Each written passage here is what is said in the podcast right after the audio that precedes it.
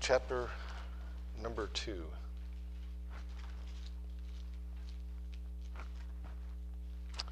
Appreciate your involvement in the service this morning. Appreciate you helping shoot that video. I know that it will be a blessing to our missionary friends around the world. Appreciate all the work that goes into uh, the ministries here. As I ran downstairs and ran back up real quick, I ran by the nursery and was reminded you know, some people are doing hard time right now. They're down there oh, in the nursery. That is a difficult place to be. And uh, nobody does says too much about that, but I really, really appreciate that. That is a difficult ministry, and I appreciate it's kind of one of those unthankful. Un, that isn't. How did I say that? You know what I meant to try to say there. It is not one of those. Th- where you get a lot of gratitude and it's difficult. And I appreciate the people who work in the nursery. You know, having children in the church is a very important thing. The future of the church depends upon that. And therefore, it is work. It'd be no work at all if there weren't any kids, but there'd be no future to the church. And I appreciate all of the work that went into that.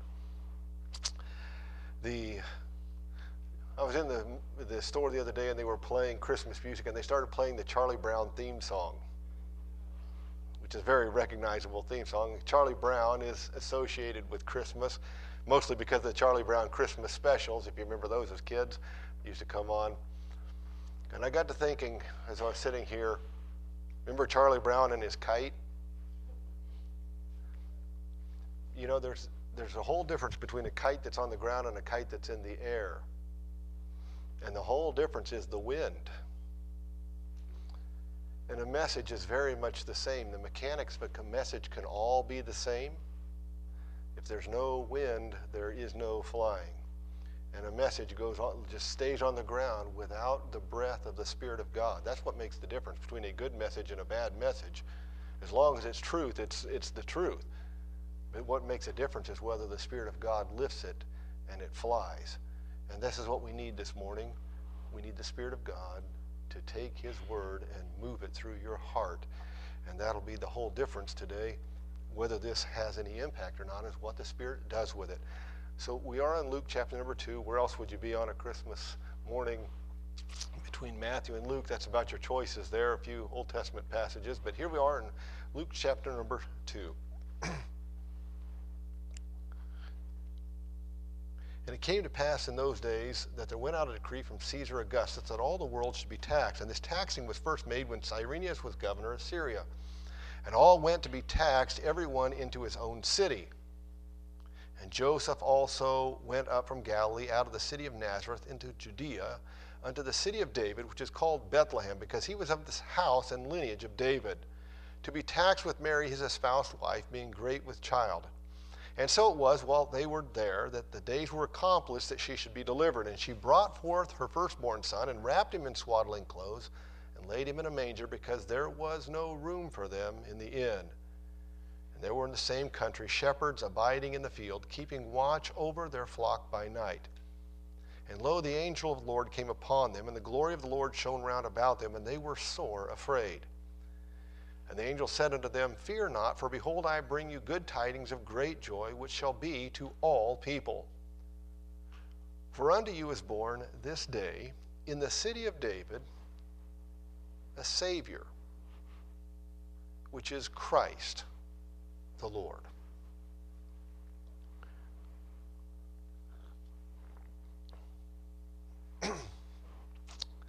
I love the Christmas holiday. Almost everybody does, I think. If you can remember back to your childhood, the things that happened in your childhood, those early years, they cause such anticipation and excitement that we, in your, your early years, that you actually almost never recover from that if you had that kind of a childhood. And it shapes the rest of the, the, your years with Christmas.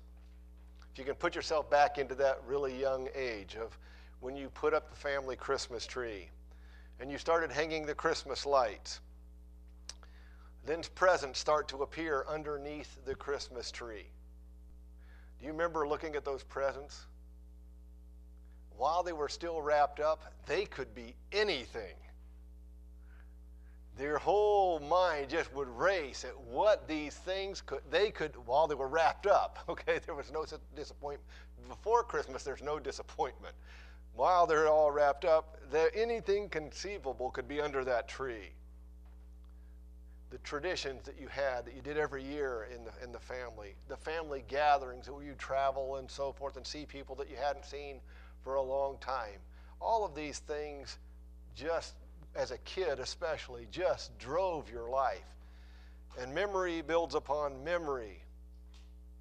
And our love for the Christmas holiday just grows and grows.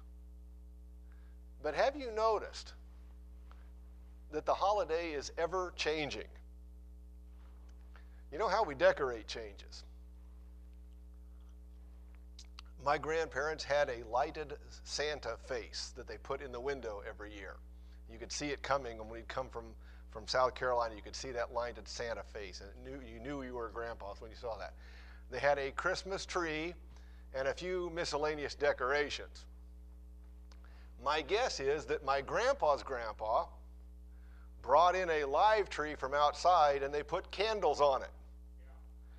Nothing says, let's burn down the house for Christmas like real candles on a real tree. Uh, just saying. Boy, how things have changed. Now, I would not say that my wife is an excessive decorator. You see people around town who are excessive decorators. I don't wouldn't say that we are that. But she has 12 to 14, maybe 16 totes of Christmas decorations three, four, five Christmas trees that get put up at different times in different ways. She has three totes of strictly wrapping paper. Okay, I'm not saying it's excessive. Well, I'm just saying the way that we decorate has really changed. Our traditions have changed my grandpa, I think in memory of his childhood, used to throw English walnuts at our Christmas. He evidently that's what he got for Christmas, and so he would throw English walnuts. Now, we as kids didn't even like walnuts, but we would fight over them. And you've never fought until you fought Steve uh, for, for English walnuts, but we did it because it was important to Grandpa. And so we would fight for walnuts. Now, every now and Grandma, my mom, will bring walnuts to our family Christmas. She does not dare throw them. Because if you can think of the Vanderhart clan in her little living room fighting for walnuts, uh, the, the, the, four walls would be out of the parsonage, the, the lid would be down on the top, and we'd be all done. It just would not work our traditions over time have changed. Our gifts have changed. Dad talks about getting an orange for Christmas. Boy, that's some Christmas. Boy, have things changed. The idea of Santa delivering everybody's toys, well, when you're thinking about oranges, apples, and maybe some little wooden toy uh, in a sleigh, you think, well, that might be a workable thought. But not today because since Heidi's expecting, we are not, we're not, the kids can't, she can't travel. And so we leave tomorrow morning. We're headed down uh, to Heidi's, to Tennessee to, for Christmas. And all the kids, all my kids are gathering there for Christmas this year. Since none of the kids will be home but Macy, all of my family, all of our the relatives around here have been saying, "Can you take the gifts to the kids?" I was thinking about Santa's sleigh in this whole thing. we have an equinox. The back seat is not, there's nothing in the back seat at this moment. But just the Christmas gifts that I'm hauling from here to my kids for their Christmas, I had to slam the door. I mean, there is not a one cubic inch of space left in that trunk for just the gifts. Back in the day, one bag of oranges could have done the whole thing. and I am hauling the flat, my tires are going to go flat from the gifts that I have to haul. Our gift giving has changed. Our holiday stories have changed. I love Dickens's Christmas Carol. I read the story every couple of years. I also collect the different movies that are based on that story.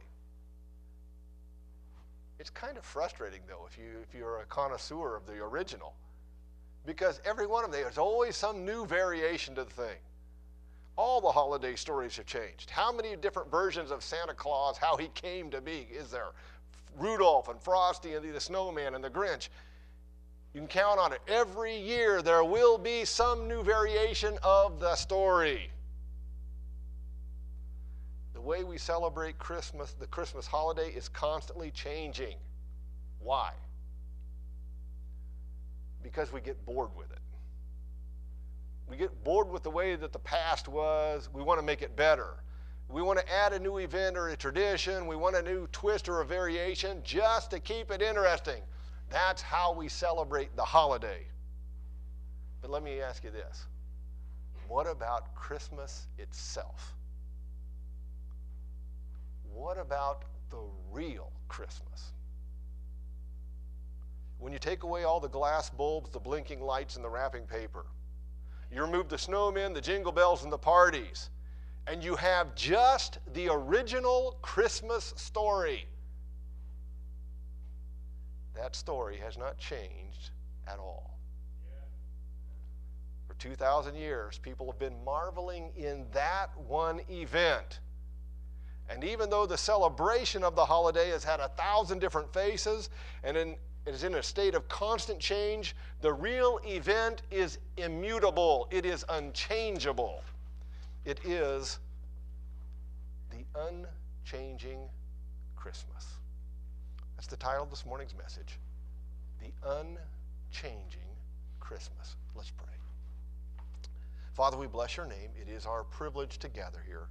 Lord, you know the difficulties, you know the things that are needing to be dealt with, and I ask that you would work as only your Spirit can. Bring our minds into union with you. Let your Spirit open your word. Lord, each heart here has needs. Each life here needs to hear from you. You are the answer, and without you, we have no hope. So, by your Spirit, use your word to change your people. For we ask this in the precious name of Jesus Christ.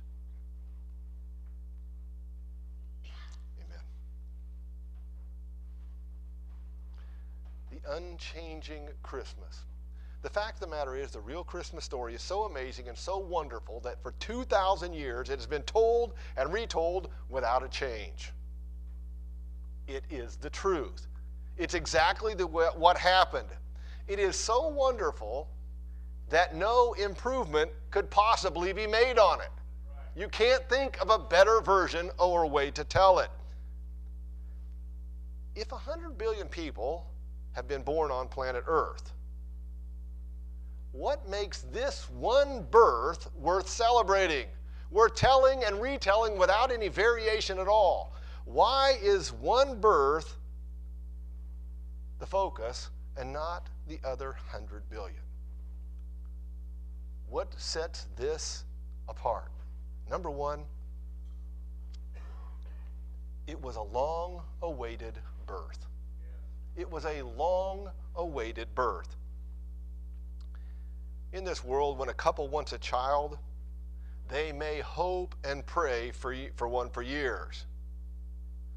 But at that point, a child is only a desire. They want a child, and they may go for a long time waiting and wishing for a child. But when the doctor says, Congratulations, you're going to have a baby, how long is the wait? Well, it depends whether you're the expectant mother or not. If the mother is in the first trimester and is puking her guts out, which is typical, it is a long awaited child. this is taking like forever.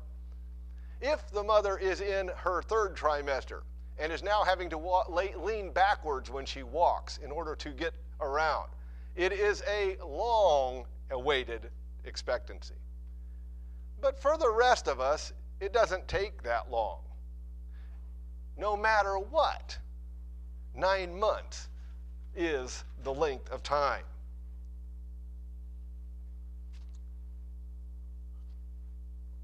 But for the birth of Christ,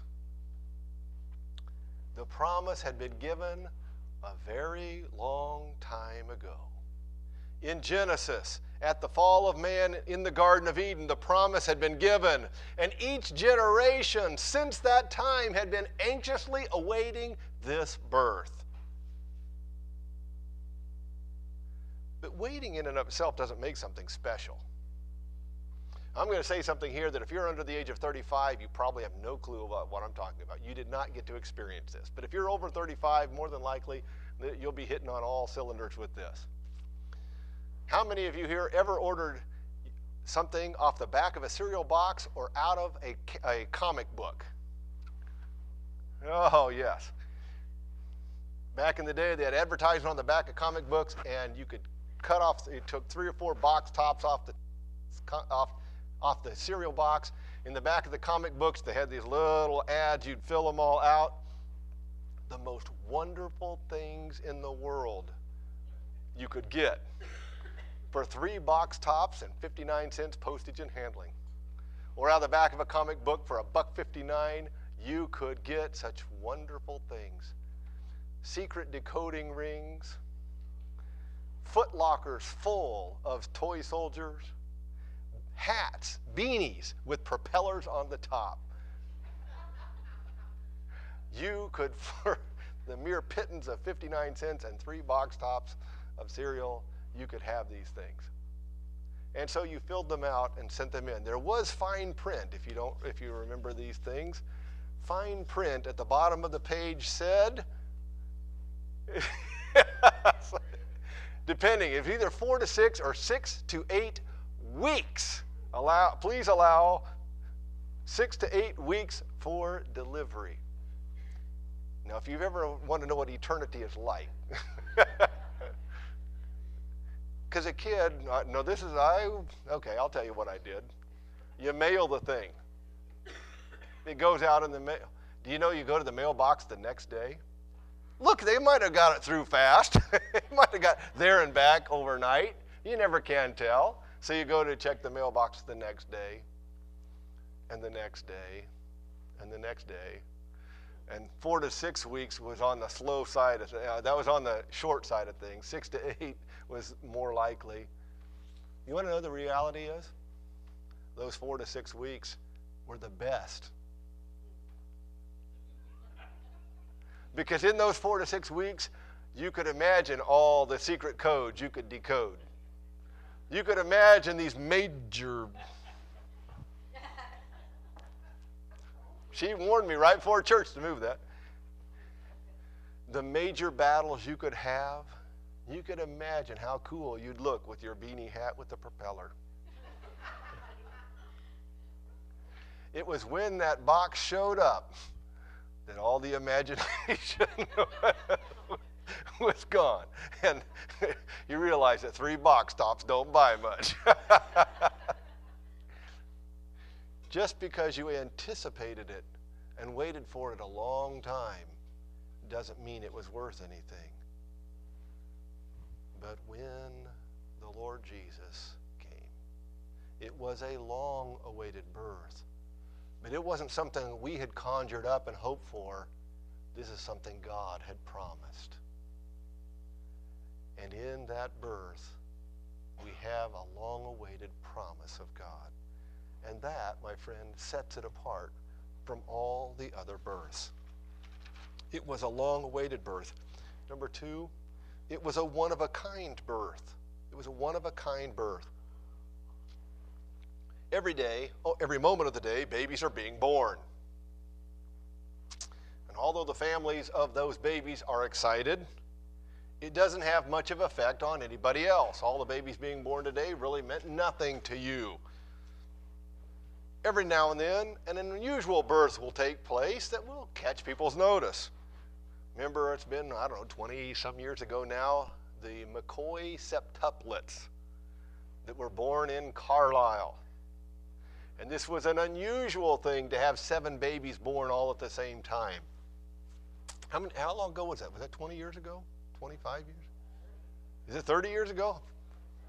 Can't be that long ago. 20, they're saying 25 years ago. You guys don't even know what we're talking about, right? You've heard of them, okay? They were born in Carlisle, and everybody was talking about this, and the whole state was, in, in fact, the whole country, in fact, even maybe parts of the world were watching for this is an unusual event for seven babies to be born all at the same time. And so it was an unusual birth. Every now and then these kind of things come up because of genetics and science and all of that working, medical all working together. We have some interesting events like that that people take notice of.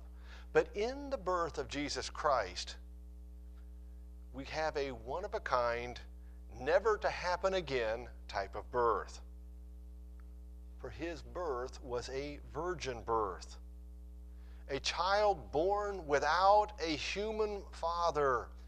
This had been foretold in Isaiah 7:14 and was absolutely necessary for the plan of salvation. The child was born of a virgin. And this in of itself is enough to set that birth aside, apart from all the other births in the world. It was a long awaited birth, but it was a one of a kind birth. Number three, it was the birth of a king. It was the birth of a king. You know, we don't have much experience with this sort of thing. In fact, much of the world, the whole thought process of the royal bloodlines are kind of a thing of the past in the world. Even with our own leadership, we don't have much experience in with this. Typically, our presidents are beyond that age. They've got grandkids almost by the time they get to be elected into that type of office for us. Very rarely do we see children in the White House. But try to get your mind wrapped around that. If the First Lady was expecting and she had a baby, think about how the country would focus on that. How excited the whole country would be that we would have a child born at the, you know, to the president. It would be an interesting event. Now, the reality is that child would have no political say or whatsoever, but it would be something for the country to really wrap themselves around. But think about if it were a royal family and that baby that is born is your next ruler. Your life, your future is wrapped up in that kid. And so you can kind of you can see what it would mean to us if just our president, who doesn't even won't even they only last four or eight years, and the child has no say in the government later on. You can see how excited we could be about that. Think about in a king a royal kind of thought process how this could really be something. It's the next ruler, it's the future of the country. That birth would be a special birth. My friend, don't let the stable, the manger, the poor parents, the shepherds, the swaddling clothes fool you. This humble birth is no ordinary birth this birth was the birth of a king. Not just a king, this is the King of kings and Lord of lords. And yes, his birth should be set apart. It's a long awaited birth. It's a one of a kind birth. It's the birth of a king. Number four, it was the appearance of the Creator. It was the appearance of the Creator. When I was in college, I worked at a lumber yard in Chicago. There were six or seven of the stores, I believe. It was a kind of a chain store, all kind of a local chain. And every now and then, maybe two or three times in the whole time I worked there, it would go, a rumor would go through the store, the owner is coming. And when the owner was coming, the managers went nuts they wanted, they, were pretty low key most of the time. They wanted everything cleaned. They wanted everything organized. Everything had to be in apple pie shape, as they used to say. Everything had to be perfect. Everybody had to be on their toes. The store had to be running on all cylinders. Why? Because the owner was coming and they wanted to put their best foot forward It made a difference. The store ran differently when the owner was going to be on the property. I think everybody understands that. I think all of you have been in that kind of a situation. The big boss is coming, is what they say. And so everybody goes on to their best behavior. My friend, this is exactly what this birth was. John 1 tells us very specifically in the beginning was the Word, and the Word was with God, and the Word was God. The same was in the beginning with God. All things were made by Him, and without Him was not anything made that was made. This was not just some ordinary visit, this was an appearance of the Creator and owner of all that sets this birth apart. It's a long awaited birth. It's a one of a kind birth. It's the birth of a king. It's the appearance of the Creator. Number five, it is the incarnation of God. This is almost too much to get our mind to comprehend. It's been mentioned multiple times in the service already today. This tiny baby is not just another tiny baby like the other hundred million that have occupied this planet. This baby would be called Emmanuel, meaning God with us. This baby, according to John 1:14, is God made flesh. And the Word became flesh and dwelt among us, and we beheld his glory, the glory of the only begotten of the Father, full of grace and truth. Jesus Christ himself would say to Philip, Think of these words in terms of this little baby. He that hath seen me hath seen the Father. It's too wonderful to imagine. It's too hard to comprehend. It, without question, sets this birth apart. The baby that lies in that manger was God in a human body, God become flesh. Wonder of wonders. This is a birth set apart. It's a long awaited birth. It's a one of a kind birth. It's the birth of a king. It's the appearance of the Creator. It's in the incarnation of God Himself. And number six, it's the Savior of the world. It's the Savior of the world. Heidi's going to have her second in, child in, I don't know, late, late January, I believe. Now, without question, having a second little one in the house is going to change things drastically for them. Not quite as drastic as having the first, but the second one does add a whole new level to things. There's somebody now to fight with, if you remember your siblings. it's going to add a whole nother level. Now, that ripple is going to ripple right into my life. Because grandpa and grandma are going to have another grandkid. And that's going to be a good deal. And that is going to ripple into your life. Not so much. You'll be happy because we're happy. The real ripple will be now it's going to take longer to get out of the church because grandma's back there with one more picture each week of her grandkids that you have to see in order to get out the door. But you know what? The ripples kind of even out after that. There's not much ripple in the, in the thing. Every life affects other lives, but it doesn't ripple that far. Every now and then, someone's life ripples a little greater than that, and it might ripple across and affect people, you know, in a little wider sp- scope. Maybe the whole town, maybe the whole state, maybe the whole country. Every now and then, Someone may do something that affects two countries. Once in a while in history, if you go through all of human history, you might find a couple that actually affected the entire world for a couple of years. But in this birth,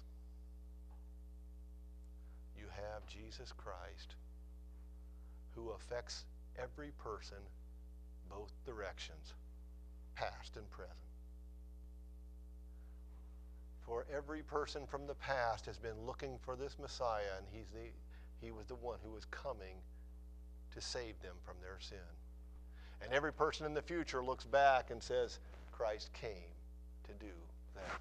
He is the Savior of the entire world. Every person who has ever lived on the planet, his life affects. That's why this birth is so unchangeable because it stretches in both directions. He is the Savior of the world. It's the long awaited Messiah, the promise from the Garden of Eden. And generations from that time had been looking for this Messiah to come and deal with their sin so they could be in heaven from Christ's birth, men have been looking back, recognizing the promised Messiah had come, and they put their faith in him. And how, ask yourself, how can one person be the Savior of all? We've already seen that this is no ordinary birth. Jesus Christ, the creator of all, took upon flesh. God became flesh. He did so by virgin birth. We won't take the time to explain this. Many of you understand this, but it was absolutely essential that he be born of a virgin so that he would not have the sin nature of man. He lived perfectly, God in a human body. It's an unusual birth. You have to understand, he was born literally so that he could die. He lived for 33 years so that he could prove himself sinless, but he died, he came to die for the sins of the whole world. He took your sin, he took my sin upon him. And the third day he rose from the dead.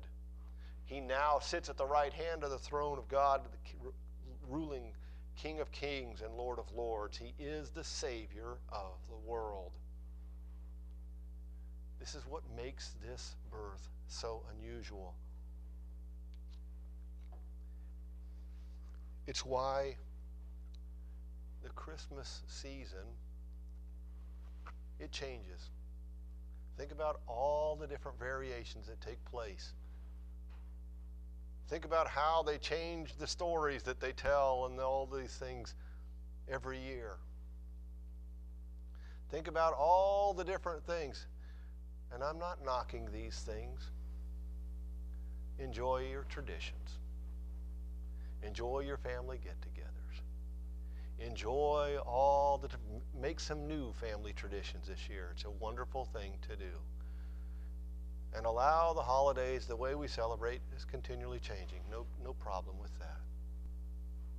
But always remember the real Christmas, the real story has never changed and it has no need of changing because it is already perfect. It cannot be approved upon. It's in a league all of its own because this birth was, was long awaited. It was one of a kind. It was the birth of a king. It was the appearance of the Creator. It was the incarnation of God. It was the Savior of the world. This is one momentous occasion. It is an unchangeable Christmas. Let's pray.